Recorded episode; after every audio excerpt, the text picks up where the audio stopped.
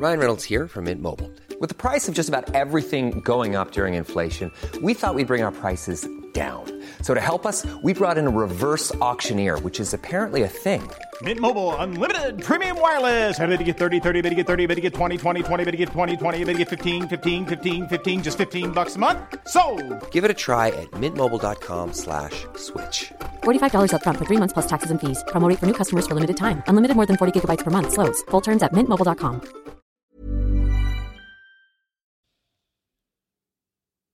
La semana pasada hablamos de los cinco pilares de la riqueza. Y te decía que la riqueza es un código. Salud igual a riqueza. Hay cinco áreas que son fundamentales para nosotros poder experimentar una riqueza a plenitud, una riqueza completa, vamos, vamos, vamos por todo, vamos all ¿no? Somos personas abundantes. Entonces, el día de hoy vamos a hablar de un área o uno de los pilares que tocamos la semana pasada. Y es probable que tú ya tienes algo de, de, tiempo recorriendo esa área, ya la conoces, más o menos ubicas el pilar, pero el día de hoy el día de hoy te traigo una información que ciertamente puede ayudarte a clarificar, a conectar algunos cables para que logres tú detonarte en esa área, para que logres tú hacer el trabajo de conciencia necesario para alcanzar esa salud emocional, ese equilibrio que te va a ayudar a brillar y a conseguir toda la felicidad y el éxito del mundo en esta vida.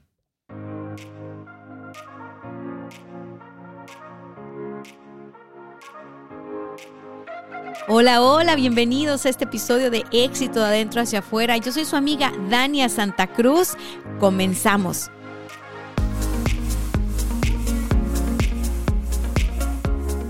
Pues bien, les decía en la introducción que el día de hoy vamos a hablar de el área emocional, de la salud emocional.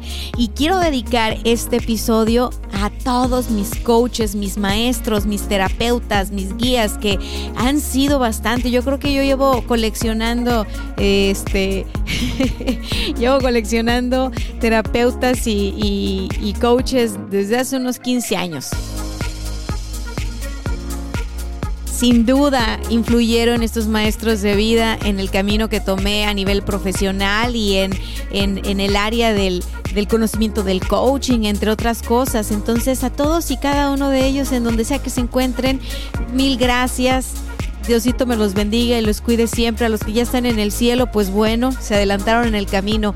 Pero es que se los dedico a ellos porque no es fácil no es fácil ese camino. La profesión que escogieron los terapeutas, las terapeutas, los coaches, los entrenadores, el título que tú quieras, es un trabajo difícil. ¿Por qué? Porque ellos son de pronto estos, estos compañeros, estas compañeras que nos ayudan a bajar al laberinto del fauno que nos ayudan a mirar nuestras heridas, que nos ayudan a mirar todo eso que no nos gusta, todo eso que nos asusta, todo eso que nos que, que, que queremos dejar ahí olvidado.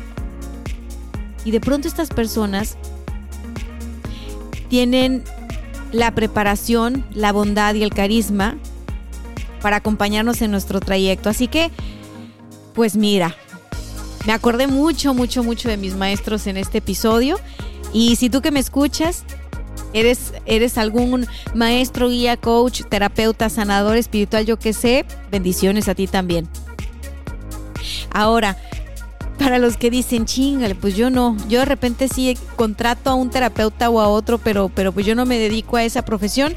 Mi niño, mi niña, no te preocupes, tú acércate un lápiz, una hoja, una pluma o agarra el trapeador con ganas, porque hoy, hoy te voy a dar una información que te va a ayudar a clarificar y, y de corazón deseo que así sea lo que, lo que toca, lo que toca en este momento. Eh, ni más ni menos, lo que toca en este momento. Y fíjate que justo, justo, justo, justo me mandaron un testimonio, lo publiqué por ahí en Instagram hace un par de días. Ahí a los que van a mi Instagram hay una sección destacada que se llama Inspira o que se llama podcast o algo así, ¿no? Y, y resulta que ahí voy poniendo cosas que pues que me inspiran o testimonios que me mandan ustedes, pues para acordarme, ¿no? De lo que vamos construyendo, de lo que vamos haciendo, de lo que nos mueve el corazón. Y no voy a decir el nombre de la persona que me lo mandó porque a veces me escriben cosas muy personales y, no los pongo. Pero ese, me encantó y además me, me dieron chance de publicarlo. Dice lo siguiente. Hace mucho que no escuchaba un capítulo tuyo porque excusas. Que mucho trabajo, que no sé qué. Y cuando los oigo a ti y a Gerardo, me gusta concentrarme. Pero justo el podcast que escuché hoy me hizo llorar porque sé que no estaba listo aún. Pero creo que fue mi gran despertar. Así que voy con todo y siempre agradecido contigo y Gerardo. Cómo me gustaría que muy pronto se le, se le haga mi negocio y ayudar a mis empleados a superarse. Gracias a ustedes. Entonces, me llamó mucho la atención que me puso que rompió en llanto. Entonces le pregunto yo a, a, este, a este señor, oye, cuéntame, ¿qué episodio escuchaste? O sea, sí, dije, ah, caray, ¿no? Porque según yo aquí ando haciendo efectos especiales y toda la cosa. Hoy prometo que no voy a usar ninguno, pero, pero según yo aquí vengo a hacerlos reír y a que, a que reflexionen, pero para, tomarnos la vida como es, ¿no? Vamos a disfrutarla, aunque se traten de temas densos. Entonces le pregunto eh, qué episodio, oye, gracias de todo corazón, de pura casualidad, ¿qué, qué episodio escuchaste? Y me pone, escuché el 8 voy muy atrasado, pero prometo ponerme al corriente pronto. Yo dije, ah, caray, el 8, pues ya se, es de la temporada 1, ¿no? O sea, ya voy a, en octubre, muchachos, cumplimos un año, ¿eh? Felicidades a todos los que escuchan este podcast. Le, entonces le pregunté, bueno, ¿y qué parte del episodio te hizo llorar? Y él me contesta, cuando dices que quieres tirar la toalla y de luchar Ajá, dice, cansa. Hace poco ya me sentía cansado y que no iba para ningún lugar y que no tenía lo que quiero, pero no lo tengo porque no he caminado con pasos firmes, no tenía un plan definido, no estaba enfocado. Y ya le contesté un par de cosas y después este, me, me hace referencia, me dice, eres, eres lo más. Así como tú sientes una conexión con Tony Robbins, yo la siento con ustedes dos. Gracias por tanto que dan. ¿Por qué te estoy compartiendo este testimonio? Pues número uno, porque me enchinó la piel, me hizo el nudito en la garganta, porque me siento muy agradecida con ustedes que me escuchan. Vamos, sin ustedes, pues este trabajo no tendría sentido. Y es que para mí es un trabajo, de verdad lo hago con todas las ganas de compartir, pero además muy consciente de que mis palabras pueden resonar y, pueden, pueden detonar en, en las personas que, entonces, pues bueno, yo para mí esto es un trabajo, ¿no? Esto es algo serio. Claro que mi trabajo me divierte, pero se los comparto por lo siguiente. Muchas personas me han escrito como él, diciéndome que sienten esta conexión y diciéndome que han querido tirar la toalla y diciéndome que están a punto de rendirse o diciéndome que ya se, se enfocaron o se motivaron y van a dar los pasos que no habían dado. Yo quiero decirles que nada de esto tiene que ver conmigo. Absolutamente nada de esto tiene que ver conmigo. Esto que ustedes me escriben, esto que ustedes escuchan, esto, esto tiene que ver con su vibración. Eso tiene que ver con ustedes, con su historia, con sus heridas, con sus logros, con sus triunfos, con sus dolores. Esto que ustedes escuchan aquí es un reflejo de cosas que tal vez andan navegando en su interior. De repente escuchan un episodio de mis podcasts y es como escuchar en voz alta cosas que ya habías pensado pero que por alguna razón nada más las habías dejado ahí en un pensamiento. Y el propósito de este podcast, pues ya saben, éxito adentro hacia afuera, es vamos, vamos, vamos, vamos juntos. Vamos a hacer esa exploración interna, vamos a, hacer este, este recorrido, vamos al laberinto del fauno un ratito, hombre, que podemos regresar a la superficie fortalecidos, agradecidos, agradecidas, enteras, enteros cuando nosotros negamos nuestra historia, cuando nosotros negamos nuestras heridas, nosotros negamos una parte fundamental de nosotros, que prácticamente a veces está en la sombra y está en lo, en lo oculto de nuestra personalidad o en lo oculto de nuestras memorias y nuestros recuerdos, porque es un método de supervivencia. Imagínate que anduviéramos todos los días ahí con las heridas a flor de piel, pues no, no, no podríamos, ¿verdad? Pero sí que podemos ir sanando, madurando despertando, equilibrando las cosas conforme vamos creciendo, porque conforme vamos creciendo y nos vamos convirtiendo en adultos, vamos tomando la fuerza para hacer lo suficiente, siempre al nivel donde estamos, siempre al nivel de vibración en el que estamos, y vamos atrayendo personas, episodios de podcast, eh, programas de YouTube, terapeutas, coaches, entrenadores, vamos, vamos atrayendo a nuestra vida lo necesario para desatorarnos en donde andamos atorados. Así que no es casualidad.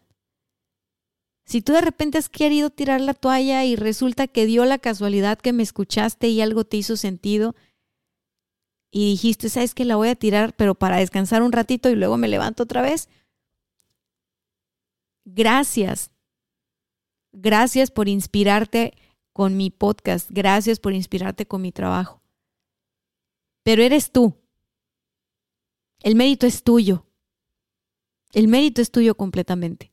Y me quito el sombrero ante tus desafíos, me quito el sombrero ante tu historia, me quito el sombrero ante cómo vas superando y sorteando la vida, me quito el sombrero ante cualquier dificultad que estés enfrentando el día de hoy, si tienes la disposición de encontrar la forma de superarte me quito el sombrero. El día de hoy te voy a platicar de algún, seguro lo has escuchado, yo, yo creo que sí lo has escuchado. Se llaman las cinco heridas emocionales de la infancia. Y es que para ser adultos sanos, emocionalmente hablando, que de eso se trata el pilar de hoy, de eso se trata el área de la riqueza que vamos a explorar el día de hoy, la salud emocional, para ser adultos sanos emocionalmente, tenemos que hacer un trabajo con nuestro niño interior. Es verdad que ya no eres una niña, es verdad que ya no eres un niño, pero sí que lo fuiste. Internamente ahí está. Y este niño, esta niña, que tiene sus heridas de, de la infancia, no resueltas, no sanadas, no trabajadas, a veces no conscientes, está esperando ahí a que tú te decidas voltear la mirada y darle la atención que merece.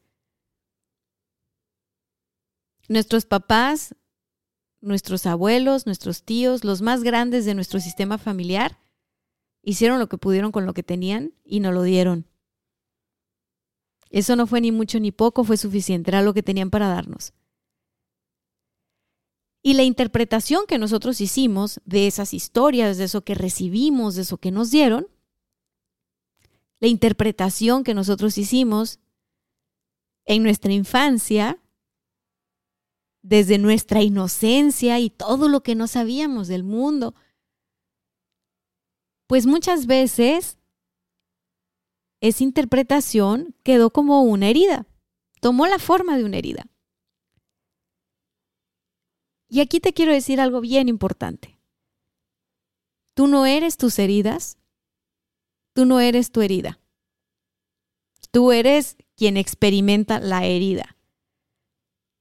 A veces podemos generar una sobreidentificación con nuestras heridas y pensar que todo lo que nos pasa es porque somos esa herida y realmente no somos esa herida. Simplemente experimentamos e interpretamos nuestra realidad de tal forma que nos duele, tal, tal, tal.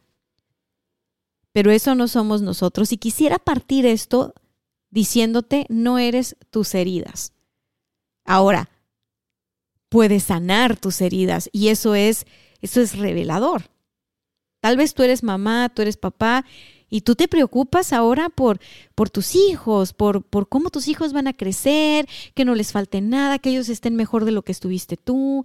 Hay papás que luego quieren darle a todos los hijos que no les falte nada y luego los hijos, o sea, está bien, se llama evolución, ¿no?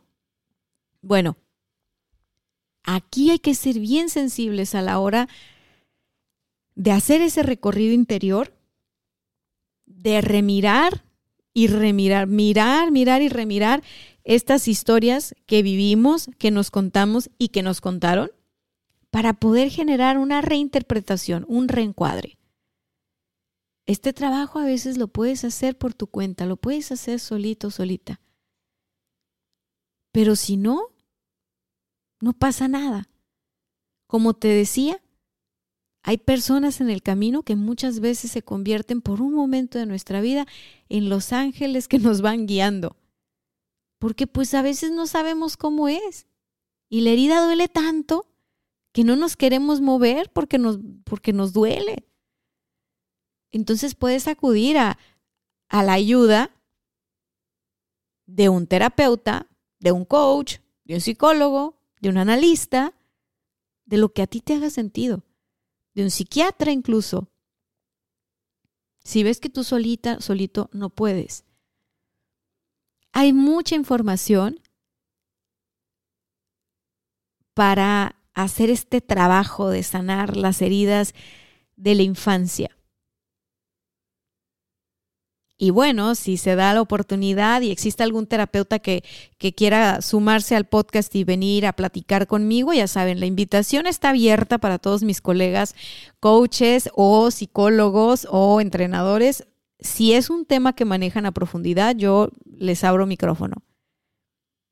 Pero si no, chicos, francamente, si ustedes ponen en YouTube sanando a mi niño interior, sanando las heridas emocionales, sanando las heridas emocionales de la infancia, van encontrar trabajos bellísimos de meditaciones guiadas, seminarios completos. Hay tanta información ahora. Pero ¿cómo le vas a hacer para saber cuál meditación escuchar si no sabes cuál es tu herida? Bueno, pues de eso vamos a platicar el día de hoy, porque pues no te voy a decir, vete a YouTube y búscale a lo loco, ¿no? También puede salir mucha cosa basura. Déjame te cuento algo. En nuestra infancia, todo lo que nosotros vamos experimentando, como que lo vamos viviendo con Zoom, muy grandote, porque somos pequeñitos, estamos creciendo. Las experiencias de nuestra infancia son tan importantes porque determinan la calidad de vida cuando somos adultos. Entonces, esta es una herramienta de la psicología, ¿eh? las cinco heridas emocionales de la infancia. Es bien importante conocer cuál herida es como esa herida que tenemos. A lo mejor podemos tener varias. ¿Para qué? Para que como adulto que eres, adulto que está trabajando en su prosperidad, adulto que está trabajando en su salud emocional, puedas ir a abrazar a ese niño, abrazar a esa niña y ayudarle a sanar esa herida. Porque ahora ya no es tarea de tus papás, ni de tus abuelos, ni de nadie más. Si tú eres una adulta hecha y derecha, esa tarea es tuya. Tú te encargas de ti. Yo me encargo de mí. Y si hacemos un buen trabajo, pues bueno, vamos a estar pendiente de la generación que viene, de los más pequeñitos, de nuestros hijos, de nuestros sobrinos. Y bueno, pues entonces vamos a estar evolucionando y eso es padrísimo. Ahora, las heridas emocionales de la infancia son como una lesión afectiva. Esto es importante. Afectiva. A veces la huella es muy profunda, dependiendo de la historia que, que cada quien vivió, ¿no? Y estas heridas profundas pues nos van a, nos van a a dificultar relacionarnos con otras personas o nos van a dificultar eh, chambear en lo que a nosotros nos gusta y nos apasiona o nos va a impedir de pronto tener buena salud física, ¿no? El dinero suficiente para, para experimentar la vida de nuestros sueños. Estas heridas, cuando son muy profundas y no las hemos volteado a mirar ni poquito, también nos dificulta afrontar los problemas con mayor facilidad. Mira, cuando yo veo un adulto que tiene mucho, mucha resistencia, que no es un adulto flojito y cooperando, ¿no? De esos que aparecen problemas y ya está pensando en A, B, C, D para resolver. Esos adultos que ven un problema y dicen, ya me cargó la chingada. Yo siento mucha compasión porque veo que ahí hay niños con heridas bien profundas, impotentes ante la vida, ¿no? Entonces son adultos que psicológicamente siguen como niños adoloridos, afectivamente lesionados. Si tú te encuentras así ahora y me estás escuchando, no tiene nada de malo, pero tampoco tiene nada de bueno. Entonces, pues bueno, es frecuente, como te digo, entre todas las personas, ¿ok?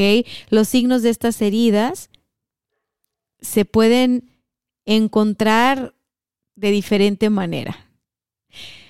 Ansiedad, depresión, fracaso en las relaciones afectivas, pensamientos obsesivos, ¿qué te digo? Problemas de sueño, de actitud, vivir a la defensiva, con niveles excesivos de agresividad, de inseguridad, de miedo, de desconfianza.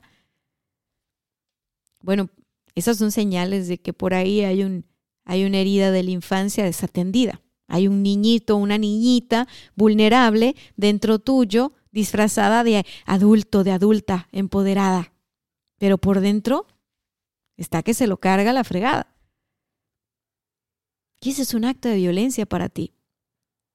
Cuando nosotros jugamos a, interpretar nuestro papel como adultos responsables que somos, bien equilibrados, bien balanceados, a ti no se te despeina un cabello para dar esta imagen a los demás, pero por dentro estamos experimentando ansiedad, depresión, estamos a la defensiva, incertidumbre, problemas de sueño, ta, ta, ta, ta, ta. Quiere decir que no estamos siendo coherentes. Es decir, por fuera muestro a una persona muy balanceada, por dentro me estoy muriendo de miedo. Bueno, internamente, esa parte de ti que está experimentando el miedo, esa ansiedad, esa, ese es tu niño, tu niña interior. ¿Por qué? No es exactamente porque a los siete años te caíste, se te cayó el bubulubo, ya no te lo pudiste comer y entonces te regañó la maestra. O sea, no, no, tiene que, no tiene que ser un hecho concreto, ¿no? Que fuiste víctima de esto, que fuiste víctima de aquello. En realidad, ahorita en el presente, eso tiene que ver con que has llevado toda una vida sobreviviendo sin atender tus heridas emocionales. ¿Alguna vez has visto gente que está súper espiritual y que se alinea a los chakras y que se toma las flores de Bach y que es súper holística y que maneja las cosas así a la perfección y no, pues se murió un ser querido, bueno, no, aquí vamos a hacer esto y lo otro y así como que tienen un control de las circunstancias, ¿no? Cuando la realidad es de que no tenemos control de nada y asumirlo, por lo menos, pues a mí me da paz, ¿no? O sea, ya en este punto de mi vida me da paz. Cuando más joven, asumirlo me daba mucho miedo. Pero ahora es, eh, asumirlo me da paz. No podemos controlar nada. Y la verdad es que lo coherente es que cuando se muere un ser querido, a uno se le desgarra el alma. Eso pasa. Y nosotros como adultos podemos dejarnos vivir lo que se siente la pérdida y experimentarla y permitirnos eh, sentir esa vulnerabilidad. O podemos querer controlarlo todo y tomarnos esas gotitas para relajarnos y hacer la meditación y meternos a un taller y meternos a otro taller y, ¿no? Que ese es el otro extremo. O sea, hay gente que se tira al lado de no quiero saber nada de la vida, ya, o sea, ya valió. Y la otra gente de aquí no está pasando nada, lo tengo bajo control. En esas dos polaridades, en esos dos extremos, nos estamos desconectando de nosotros mismos, porque la herida es tan fuerte, la, herida es tan profunda, pues que le sacamos la vuelta, ¿no? Así que no caigamos en la tentación de creer que hay superhumanos, superhombres, supermujeres que que se salvan de, de tener este trabajo a resolver interno. Y te digo por qué. Te digo por qué todos tenemos heridas. Porque las heridas se provocan gracias a que podemos sentir y a que estamos vivos. No puedes estar en este mundo sin sentir. Y a veces sentir duele tanto que la gente no quiere estar en este mundo. La realidad es que si estamos en la vida, estamos llamados a sentir. Y a veces la interpretación de lo que sentimos va dejando heridas. Y así sucesivamente. Entonces, si tu pasado infantil fue realmente traumático, o si tú llegaste a distorsionar la realidad con tu propia interpretación de niña o de niño, se provocaron entonces heridas dentro tuyo. Debemos recordar que cuando somos niños somos esponjitas, captamos todo, las caras, los tonos de voz, las sensaciones, pero somos muy malos para interpretar porque estamos chiquitos, somos inocentes. Entonces de repente si, si un adulto levantó mucho la voz, eso nos puede a nosotros asustar y decir, ay, guay, los adultos son malos. No, estoy exagerando, yo sé, pero creo que sí se entiende. Cuando somos niños, todavía no tenemos la madurez suficiente para filtrar lo que está pasando a nuestro alrededor. ¿Cuántas veces de niña no juzgaste a tu mamá por cómo hacía las cosas y después creciste, comprendiste y dijiste, wow, mamá, qué fuerte es, mamá pudo con todo eso, yo no hubiera podido? Y te voy a decir algo, también pasa que, por ejemplo, uno de niño puede sentirse abandonado con todo y que los papás están en casa. ¿Por qué? Porque como niños a lo mejor somos demandantes a un nivel que nos están dando atención, pero no como nosotros queremos. Entonces ya no, olvídate. Papá, mamá no me prestan atención. Entonces es verdad, una parte de ti dice, es que me abandonaron de niño o no me ponían atención de niño, pero ahora que eres adulto y que tienes un poquito más de experiencia recorrida, puedes tú reflexionar. Y a veces uno se da cuenta que todo lo que pasó pasó como tenía que pasar. Porque gracias a todo eso que pasó somos quienes somos ahora. Y muchas veces somos esos niños, somos esas niñas resentidas porque no nos dieron lo que queríamos. Y ahí vamos como adultos como dicen luego acá en México, ¿no? No me importa quién me la hizo, estoy buscando quién me la pague. Y eso la verdad no nos ayuda a sanar. Entonces, las experiencias negativas ya sea que tú las interpretaste como negativas o que verdaderamente fueron eh, experiencias negativas y traumantes que también existen y no las vamos a negar, van generando estas huellas a nivel emocional que se clasifican como las heridas emocionales de la infancia. Y hay cinco. Voy a empezar a decirte la primera y te las voy a describir todas así rapidito como para que tú puedas cachar puedas decir como que me suena que tengo esta, me suena como que tengo aquella y si quieres que después haga programas especiales de cada una de las heridas, yo con mucho gusto lo hago. Si no, pues ya te podrás poner a explorar en internet o con tu terapeuta el trabajar alguna de las heridas que más te resonó. Entonces, bien. Vamos a empezar con la primera, que es la herida del miedo al abandono. Muy bien, quienes han experimentado abandono en su infancia, ¿qué creen? Tararán, la soledad es su mayor enemigo. Entonces, ¿qué es lo que va a pasar con estas personas que han experimentado abandono en su infancia? Van a tener un temor extremo a quedarse solos. Entonces, la falta de afecto, eh, buscar compañía y protección, el, el el, más bien la falta de afecto o la falta de compañía va a ser como que el, el coco, ¿no? Qué miedo. Y eso es porque en la infancia probablemente vivieron un abandono real o interpretaron alguna experiencia en su infancia como abandono sintieron abandono, sintieron que les hizo tanta falta que están como, como personas adultas vigilando todo, todo el tiempo para que no les abandonen otra vez en su vida.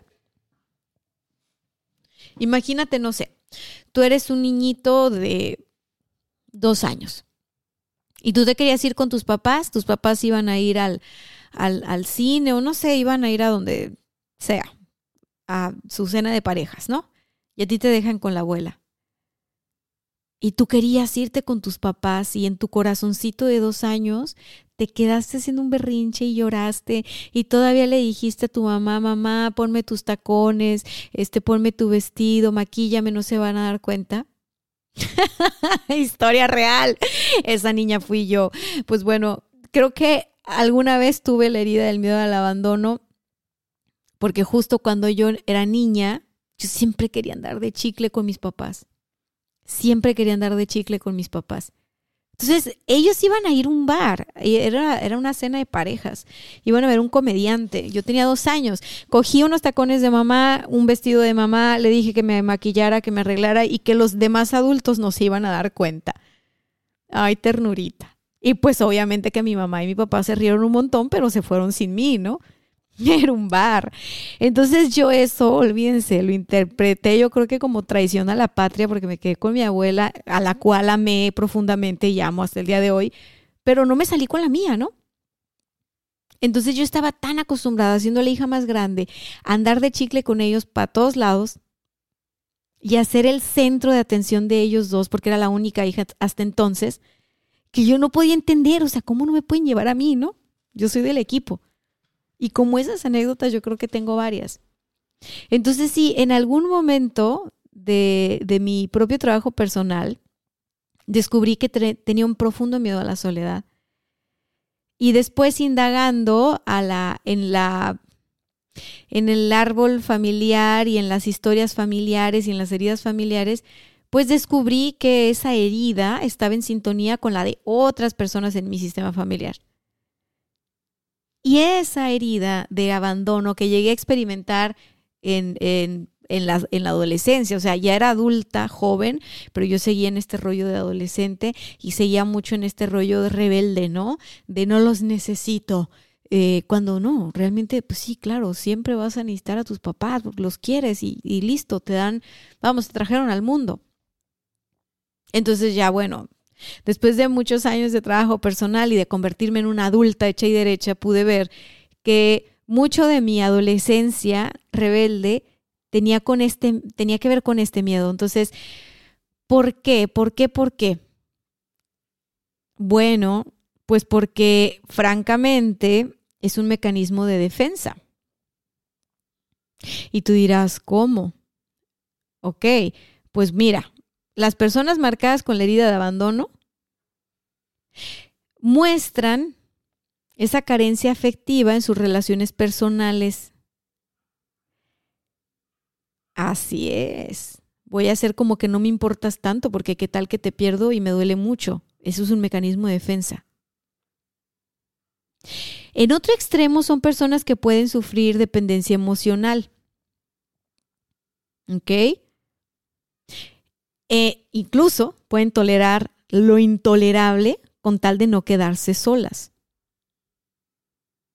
Yo me identifiqué más con este mecanismo de defensa, o sea, fría como el viento, peligrosa como el mar. Así yo, yo no, yo no mostraba tanto ese, ese afecto en mis relaciones personales cuando más joven, porque no, Y de hecho tengo una hermana que sí me, me daba carrilla. Me dice, es que tú eres fría como el viento y peligrosa como el mar. O sea, era tanto el miedo al abandono que, que mejor no, este, mejor no, no, no, no me encariño. O sea, no, olvídate. Ahora, es bien importante porque cuando tú no estás consciente de esto, cuando tú no trabajas esta herida, pues puedes convertirte en esa persona que toma la iniciativa de abandonar a los demás porque es un mecanismo de protección a todo lo que da. ¿Para qué? Pues para no ser abandonado. Entonces, si te dejo yo, no me vas a dejar tú, entonces no me va a doler tanto. ¿Sí me explico? Todo esto es algo súper, súper irracional, ¿ok? Y claro que si lo veo en, en perspectiva, años después, hace sentido. claro que cuando estaba en esa situación, pues no tenía idea de qué pasaba. De hecho, yo pensaba, pues así es la vida, ¿no? ¿A poco para ti no es así? Entonces, bueno, ¿cómo es que nosotros vamos a trabajar esta herida? Simple y sencillamente trabajando el miedo a la soledad. Esa es la clave, el miedo a la soledad. Empieza a pasar tiempo de calidad contigo. Realiza actividades que te gusten mucho. Practique el autocuidado. Es bien importante, bien, bien importante que recuerdes y que sepas que nunca, nunca, nunca puedes estar sola. Nunca puedes estar solo. Te tienes a ti. Y es suficiente. Cuando tú aprendes que te tienes a ti y que eres suficiente, puedes compartirte y experimentar con los demás sin miedo a perderlos de tu vida, sin miedo a que se vayan, sin miedo a que se mueran, sin miedo a que nada. Estás ahí compartiendo y gozando porque te sabes suficiente. Ahora, es tu niño interior, no el adulto, el que teme que lo dejen. Así que hay que fortalecer esa autoestima para no caer en el autosabotaje. Es bien importante conectar con nuestro niño interior y abrazarlo para que se sienta bien seguro, bien capaz y que pueda disfrutar sus momentos de soledad. Eso es riquísimo riquísimo, riquísimo. Así que bueno, vamos a pasarnos al punto número dos, que vamos a hablar ahora mismo de la herida del el miedo al rechazo. Muy bien, el miedo al rechazo es una de las heridas más profundas y eso significa, o bueno, se experimenta como rechazo a nuestros propios sentimientos, a nuestros propios pensamientos, a nuestras vivencias, el rechazo a nuestro amor, incluso a nosotros mismos, el rechazo a nuestra persona.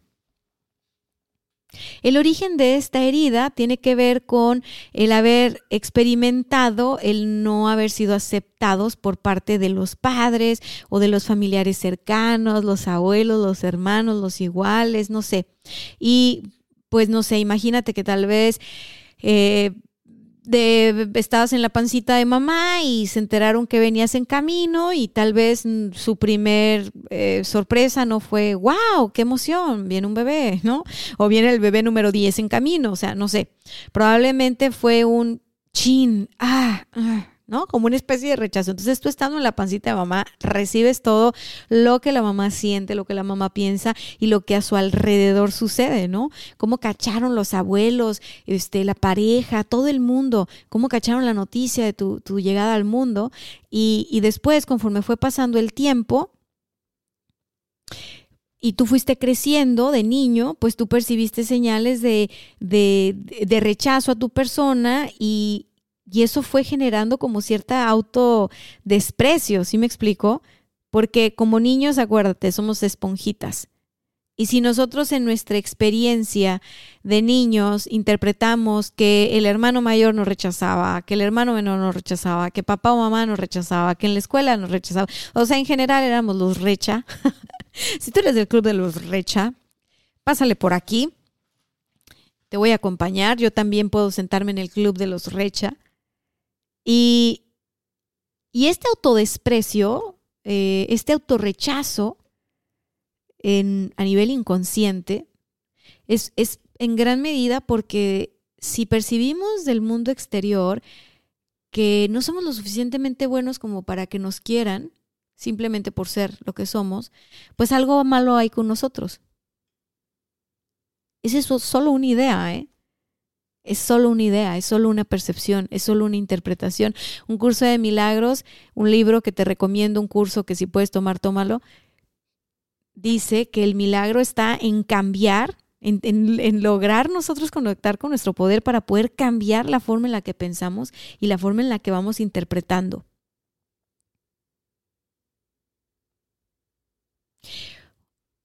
La herida del miedo al rechazo está asociada con no sentirnos dignos de amar ni de ser amados. Y va creciendo este sentimiento a nivel interior de que todo lo que sucede es porque no somos suficientes. Así que llega un momento, en, en, la misma infancia incluso, que la más mínima crítica origina sufrimiento. Y para compensar esta sensación, ese niño, esa niña que creció con miedo al rechazo, busca desesperadamente el reconocimiento y la aprobación de los demás. Entonces, ¿cómo podemos sanar? ¿Cómo podemos empezar a trabajar la herida del miedo al rechazo? Esa se sana cuando empezamos a valorarnos y a reconocernos nosotros mismos. Para curar esta cicatriz es bien importante trabajar con mucha compasión nuestras inseguridades, ganar mayor confianza en nosotros mismos, comenzar poco a poco a sentirnos más capaces, conocernos, respetarnos y querernos. Antes de decir en el altar o en el registro civil sí acepto, di sí, me acepto. Cuando te dicen prometes amar y respetar y que no sé qué a este fulano de tal por cual, eso dátelo a ti primero. Acepta amarte y respetarte a ti. Para prevenir esta herida es bien importante tratarnos tratarnos entre todos con respeto. En el sistema familiar, si tienes hijos, muéstrale respeto a tus hijos. Siémbrale seguridad en su corazón. Siémbrales esa seguridad para tomar decisiones. Y enséñale que tomar críticas constructivas es bueno, que puede descartar las destructivas. y que el amor propio es la base de, todas las, de todos los amores. Ay, qué bonito estoy sintiendo en mi corazón. Vámonos al punto número tres. La herida número tres de la infancia es la herida de la humillación. Muy bien, la herida de la humillación se abre cuando el niño interpreta o siente que sus papás lo critican y lo desaprueban. Esto va a afectar directamente el autoestima de un niño. Claro que tú como adulto, cuando le dices algo a un niño donde lo estás desaprobando, seguramente tú lo quieres eh, corregir, lo quieres llevar por el buen camino, pero bueno, te adelanto, si tienes hijos, que, bueno, en su sensibilidad y en su inocencia de niños, el sentirse desaprobados y criticados afecta seriamente su autoestima y si esto es repetido en la infancia, pueden desarrollar la herida de la humillación. Y si tú eres una persona que tiene la herida de la humillación, probablemente tuviste papás así, profesores así, o gente adulta así, gente más grande así, y tú te sentías a lo mejor ridiculizado todo el tiempo. Entonces, bueno, creciste con esta herida y acuérdense, uno da lo que tiene, ¿verdad? Quiere decir que ahí vamos pasándole las heridas a los que vienen. Los niños con la herida de la humillación van a construir una personalidad dependiente. Están dispuestos a hacer cualquier cosa por sentirse valiosos, útiles, validados. Y eso, eso hace más profunda su herida. Ya que tienen muy poquita capacidad de autorreconocerse y dependen de la imagen que tienen los demás de él. Quien ha sufrido la humillación en la infancia tiene dificultades para expresarse como adulto y es especialista en ridiculizarse a sí mismo. Se considera mucho más pequeño, menos importante y menos digno, menos valioso, menos capaz. El regalo es que estas personas por lo general están, del otro lado, tienen una grandeza, tienen un corazón de león así, de oro, tienen una nobleza que podemos ver todos, muchas veces ellos no, porque pues es parte de la vida, ¿no? Son personas que tienden a olvidarse de sus propias necesidades por complacer a los demás y ganarse a cambio el cariño, la aprobación, el respeto. Así que, ¿cómo le podemos hacer si tenemos esta herida de la humillación? Necesitamos soltar esa carga tan pesada que llevamos en la espalda. ¿Cómo quitamos esa carga que llevamos en la espalda, Dania? Tenemos que sentarnos, así vas a cerrar tus ojitos, ahí donde estés, vas a hacer unas respiraciones profundas y enfrente de ti vas a ver un banco.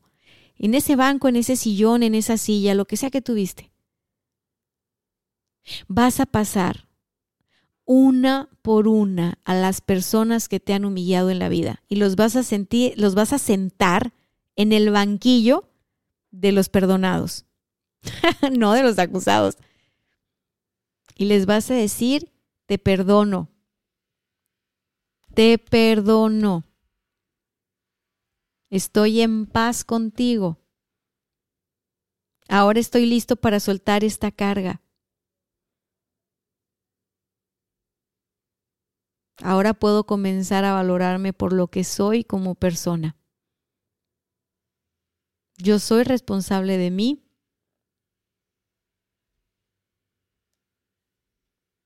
Así que llévate tus juicios. La humillación es tuya. Yo la suelto. Gracias. Te perdono. Adiós. Y así te vas una por una. Tú haz la meditación como tú quieras, tú diles lo que tú quieras. Lo que te quiero decir en este punto es que si nosotros queremos soltar una carga pesada, seguramente es una carga pesada porque es una carga pasada del pasado y es una carga acumulada. Entonces, la forma de soltar esa carga pesada va a ser perdonando. ¿Cuántas veces? Las que sean necesarias, dependiendo de la herida y de la profundidad de la herida. ¿Cuántas veces no has tenido estas, estas peleas mentales, imaginarias, donde entonces le dijiste a esa persona que esto y que lo otro, porque cuando tuviste a esa persona enfrente y te humilló, no le dijiste nada, te quedaste en blanco, no tuviste tiempo ni de pensar, ni de respirar, ni de nada. Y ya que te vas y te cae el 20 en las 500, dices, china, la otra le voy a decir esto. Yo te pregunto, ¿y por qué tiene que haber una otra? Porque tienes que pasar otra vez por el momento que esta persona te humille para tú poderle decir ahora sí cuántas son 25.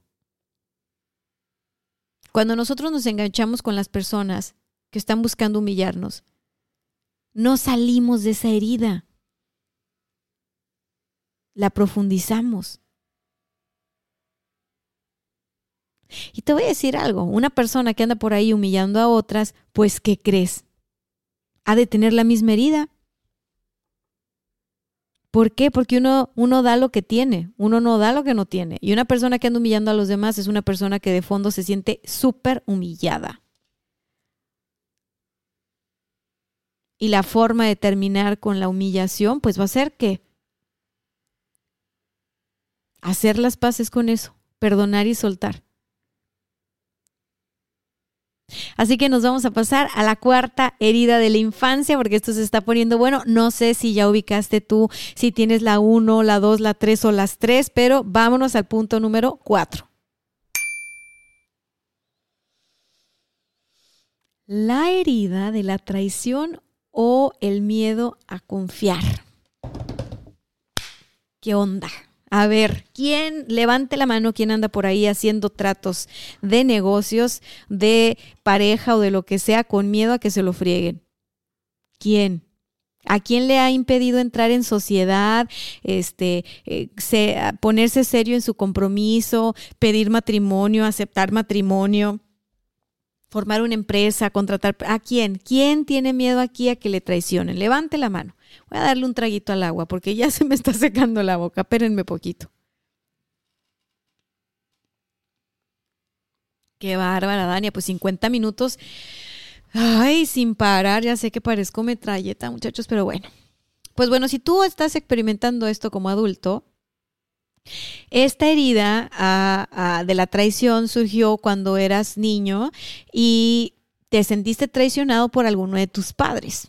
Alguno de tus padres no cumplió una promesa, una promesa verdaderamente significativa. Entonces, si tú tuviste un papá o una mamá que te prometía cosas y no te las cumplía, por lo que sea que sea, ¿ok? No vamos a juzgar ni a papá ni a mamá, simplemente no te las cumplía. En el interior fuiste generando un sentimiento de desconfianza, probablemente hasta de aislamiento.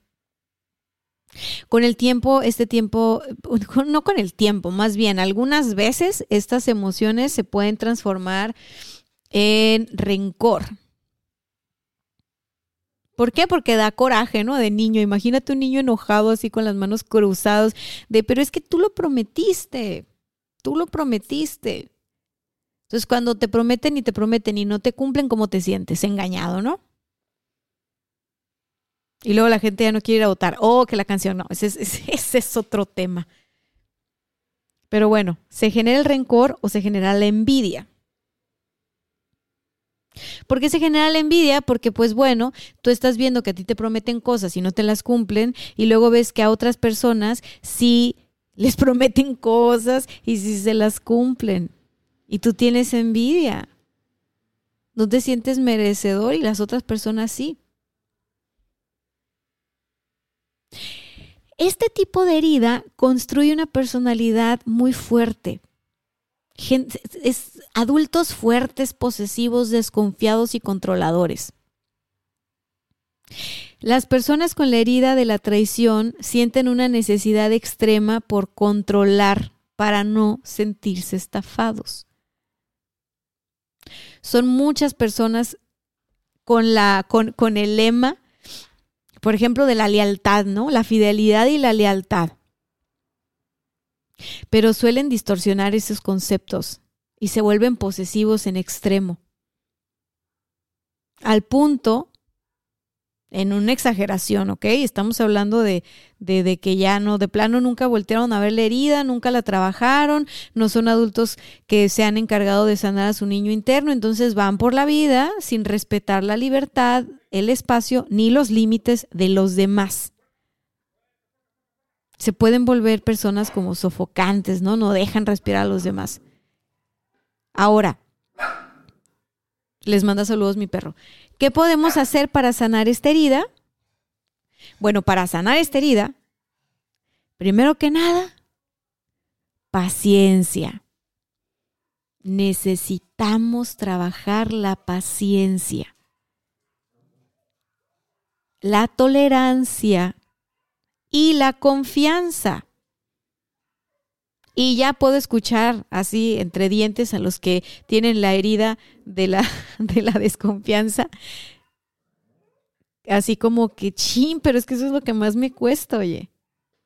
La, la herida del, del, miedo a confiar, ¿no? Es, es la herida de la traición. Lo que más tienen estas personas es que son impacientes y son intolerantes y les cuesta delegar. ¿Cuántos, ¿Cuántos dueños de negocio, cuántos jefes levantan la mano en esta parte? Directores de ventas, amas de casa, quien sea. Que tú dices, no, es que si le encargo a mi marido que vaya al mandado, me va a traer puras marcas que a mí no me gustan. ¿Cuántas así? Yo ahí sí no me puedo, no me puedo quejar, la verdad, porque yo me di cuenta en la, en la pandemia que mi marido bien lindo y bien responsable me decía, no, no, tú no salgas, yo voy. Y él iba al súper a comprar el mandado como si fuera Rambo, ¿no? Todo encapuchado y hacía todo este protocolo. Hasta que yo dije, ya, por favor, yo quiero salir también, o sea, de perdida para pasar por los pasillos y, y darme cuenta de que las etiquetas cambiaron o ver las novedades. a mí me daba risa que él traía una cosa por otra.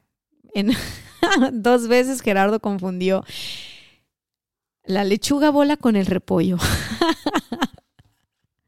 Y sí, sí le llegué a contar a algunas amigas y, y, una de ellas me dijo, ¿sabes qué? Yo no mando a mi marido porque nunca me va a traer lo que yo necesito, lo que yo pido. Por eso yo voy, porque yo sé qué me gusta, qué marcas, yo sé qué etiquetas, que no sé qué, que no sé qué. Y yo dije, ay, wow, estaría súper bien darme el tiempo para hacer eso, pero no, gracias. Entonces, cuando yo empecé a ver, ¿sabes qué? Yo, yo quiero salir, yo dije, no, hombre, yo voy a hacer el súper pero no desconfío. No desconfío en lo que me va a traer el marido, ¿sí me explico? Delegar responsabilidades. ¿Cuántos dueños de negocio dicen es que si no lo hago yo no va a estar bien hecho? Le encargué a Juanita que hiciera esto y esto y esto y mira cómo lo hizo, lo hizo todo mal, lo tengo que hacer yo. Y le delegan algo a la pobre Juanita y ya están atrás de Juanita, chingue y chingue y chingue. A ver, ya me lo diste, ya me lo diste. ¿Por qué? Por el miedo a que lo hagan mal, por la falta de confianza por la falta de paciencia y tolerancia a los demás. Entonces, fundamental, respirar, comprender que las personas a nuestro alrededor están haciendo lo mejor que pueden con lo que tienen. Las personas a nuestro alrededor llevan una batalla por dentro también, así como la tenemos tú, así como la tengo yo ser compasivos y amorosos nos da para ser pacientes y tolerantes, para confiar en que puedo hacer equipo con los demás y que los demás también se pueden equivocar.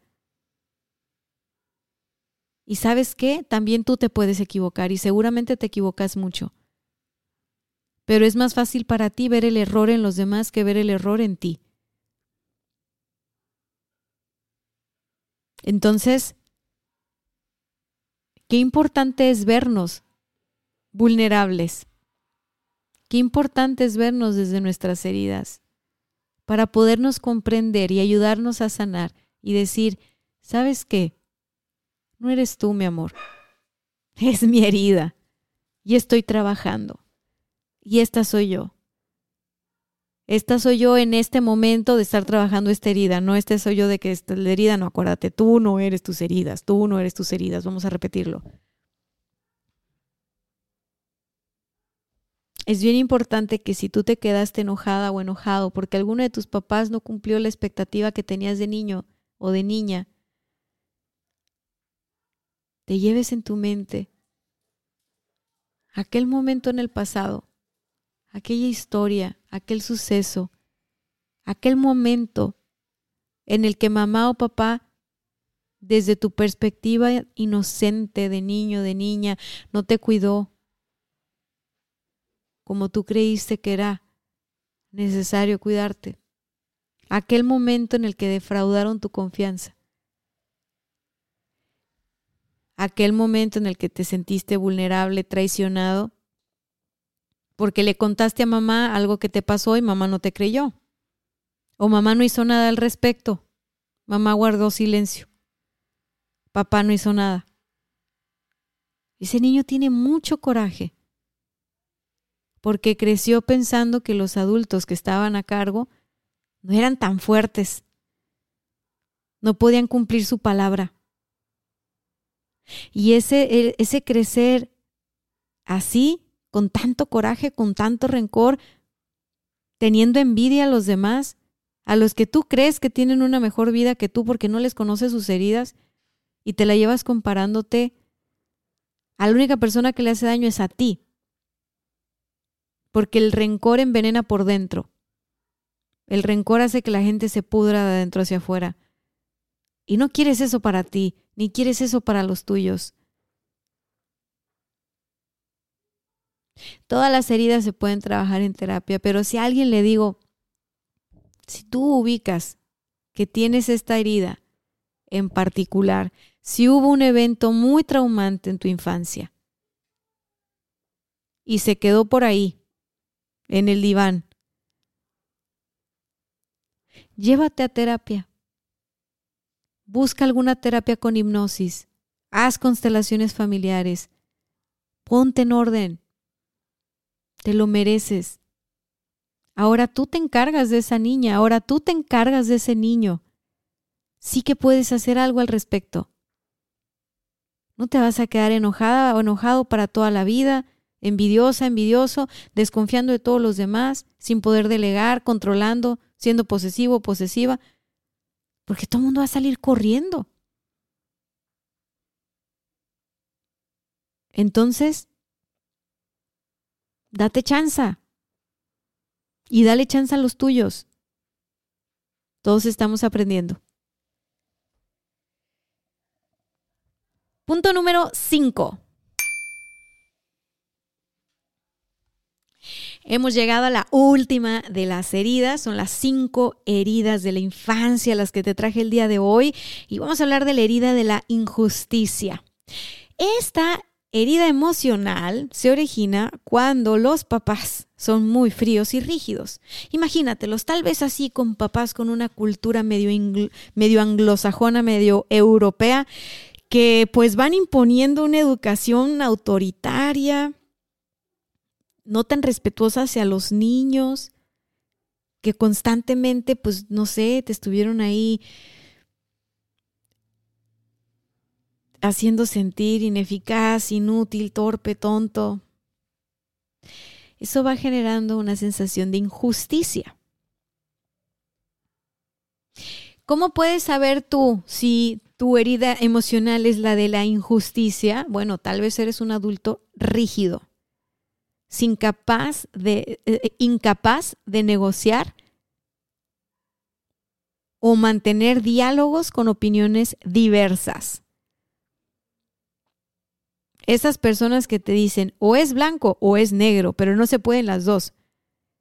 Y tú les preguntas, ¿tú cómo lo ves? Yo lo veo negro. Y tú le dices, ah, yo lo veo blanco. Y casi te voltean a ver como que no existes. Porque su rigidez les impide voltear a otro lugar. Les cuesta aceptar los puntos de vista de otro. Les cuesta trabajo escuchar, ver y abrirse a formas diferentes de ver la vida, formas diferentes a la suya. Son personas muy tradicionales, les da, le, dan mucho valor a las creencias, a las tradiciones, a los juicios morales. Ven todos los juicios morales como verdades absolutas y extremas. Sus intenciones suelen girar en torno a ganar poder e importancia. Son fanáticos del orden y del perfeccionismo. Levanten la mano, ¿eh? no se hagan. Todos tenemos heridas, entonces, it's fine, it's fine. Entonces, si tú tuviste un papá, una mamá que interpretaste así, medio Hitler, eh, demasiado autoritarios, demasiado exigentes, demasiado que no, no te escuchaban, ¿sabes? Esas mamás que hablaban y hablaban y hablaban, o a la fecha hablan y hablan y hablan, y de niño tú no podías hacer más porque era la adulta y tú eras el niño, entonces tú escuchabas y escuchabas y escuchabas y, y sentías, es que esto es injusto, mamá, ¿puedo ir a la fiesta de no sé qué? Eh, ¿Ya terminaste la tarea? Sí. ¿Ya hiciste tu cama? Sí. ¿Ya hiciste los trastes? Eh, eh, sí. ¿Ya hiciste el patio? No, le toca a mi hermano. No, no puedes ir. ¿Por qué, mamá? Eso es injusto. Los niños que crecieron con la palabra eso es injusto de parte de papá o de mamá Seguramente tenían papás o tienen papás bastante eh, fans de la disciplina y del orden. Y bueno, acuérdate, papá y mamá hacían lo que creían que era mejor. Y desde tu interpretación, eso se sintió como si te estuvieran castrando. Vamos a ponerlo como es. Y entonces el niño siente, no es justo. Me quiero liberar de estos humanos tan rígidos. Pero luego fuiste creciendo, te convertiste en adulto y te convertiste en el club de los humanos rígidos tú también. Y bueno, no cumpliste la promesa de liberar a ese niño o esa niña que, que quería justicia cuando estaba pequeñito, pequeñita. Y entonces tal vez eres un adulto rígido o no tan rígido, pero que sigue buscando este tema de la justicia y ve injusticia a donde sea que voltea. Es que es injusto subieron el IVA, es injusto pasó esto, es injusto, es injusto. Las personas que ven injusticia en todos lados están resonando con la herida de la injusticia. Hasta cierto punto tuvieron papás castrantes. Y es probable que los papás no es que lo sean, porque si tienes más hermanos y les preguntas a tus hermanos, oye, ¿cómo es papá y mamá? ¿Qué crees? Tus hermanos van a tener sus propias heridas. Y a lo mejor no van a sentir que, que mamá o papá fueron castrantes. A lo mejor van a sentir, no, pues ni estaban, ni me pelaban, ¿no? Vas a decir, ah, mira, herida de abandono, ¿eh? Chiquilla, tú tienes otra. Ah, no, pues mis papás no sé qué. O sea, todo el mundo. O sea, vamos a tener algo, ¿ok? No se trata de competir por quién tiene más heridas. No vaya usted a entrar al club de yo sufro más que tú. Solo se trata de reconocernos y si de repente nos genera mucho contraste la forma de ser, de vivir y de pensar de las otras personas, hoy en día como adultos, es que estamos desde la herida de la injusticia. Ahora, ¿cómo se cura esta herida? Cultivando la flexibilidad ganando flexibilidad mental siendo tolerantes y confiando en los demás. Para curar esta herida hay que hacer el trabajo, yo creo, yo creo en todas las heridas el trabajo tiene que ver con perdonar lo que sea que interpretamos de las personas adultas que teníamos a nuestro alrededor cuando éramos niños, o lo que sea que realmente vivimos como un suceso traumante. Creo que en todos los casos empezar por el perdón es importante. Pero para los de la herida de la injusticia, yo les diría que podría ser una idea practicar, integrar en tu corazón a tus papás, voltear a verlos como esas personas que finalmente ayudaron a que tú te formaras como eres ahora, hoy en día, y que te integraras a ti también en tu corazón y que voltearas a mirar que todos, todos, todos tienen un lugar. Todos tenemos un lugar. Los que piensan que el cielo es azul y los que piensan que el cielo es rosa. Los que piensan que lo mejor es la derecha o los que piensan que lo mejor es la izquierda. Todos, todos tienen un lugar. Todos, todos tienen un espacio en tu corazón y en el corazón del universo, en la vida. Todos tenemos un lugar. Y es importante que tú te empieces a dar tu lugar, que tú le des importancia. Así, así tú no tuviste tal vez la validación, eh, en los espacios cuando eras niño para expresar tus ideas, para poder eh, hacer lo que querías hacer, etcétera, etcétera, etcétera. Ahora que eres adulto, que eres adulta, sí que puedes. Desde un lugar de conciencia y de amor. Perdonar lo que tengas que perdonar. Para asumir lo que tengas que asumir y caminar con libertad.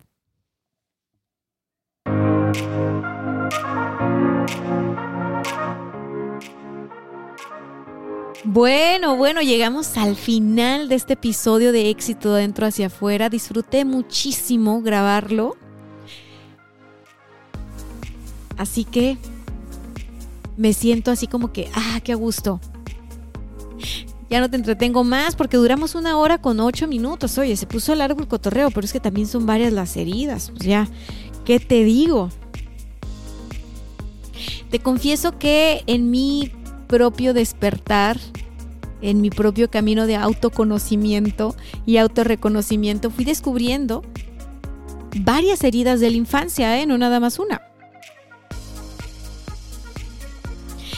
Y con el tiempo me di cuenta que esas heridas, hoy por hoy, están a mi servicio y al servicio de los demás.